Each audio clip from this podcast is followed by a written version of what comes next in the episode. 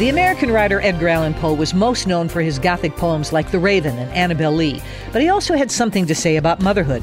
In his poem entitled To My Mother, Poe wrote, I feel that in the heavens above the angels, whispering to one another, can find among their burning terms of love none so devotional as that of mother.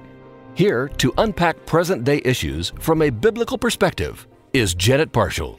Let's face it, moms are important. But moms today often find themselves facing the untenable choice of either going to work or staying at home with their children.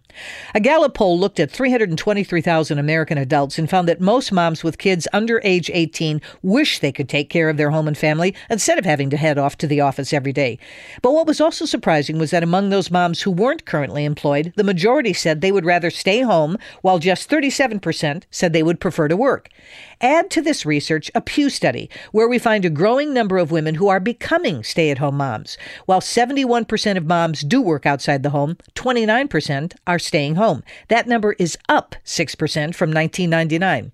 Pew also found that despite the fact that most moms in the U.S. work at least part time, 60% of Americans say children are better off when a parent stays home to focus on the family, while only 35% say they are just as well off when both parents work outside the home.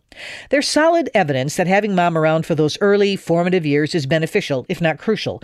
But there's also a new study drawing on extensive data from Norway that found potentially dramatic benefits for older children when their parents had more opportunity to stay at home. Yet this topic is a volatile one where both camps often accuse the other of making the wrong decision. There isn't a one size fits all solution.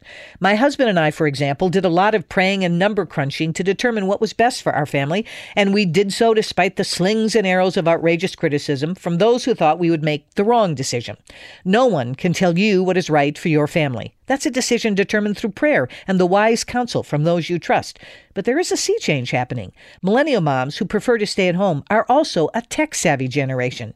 They see the benefits of the flexibility that working from home can offer.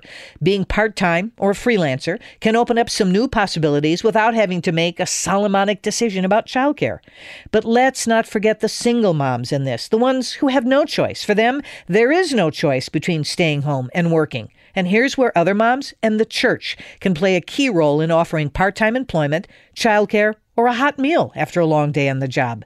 Mother is a powerful word, but let's not value the word over the woman. If we think moms are the best Department of Health, Education, and Welfare, let's act like we do and support moms all we can. That's my opinion. I'm Janet Parshall. For more information, go to janetparshallcommentary.org or email us at janetparshallcommentary at moody.edu.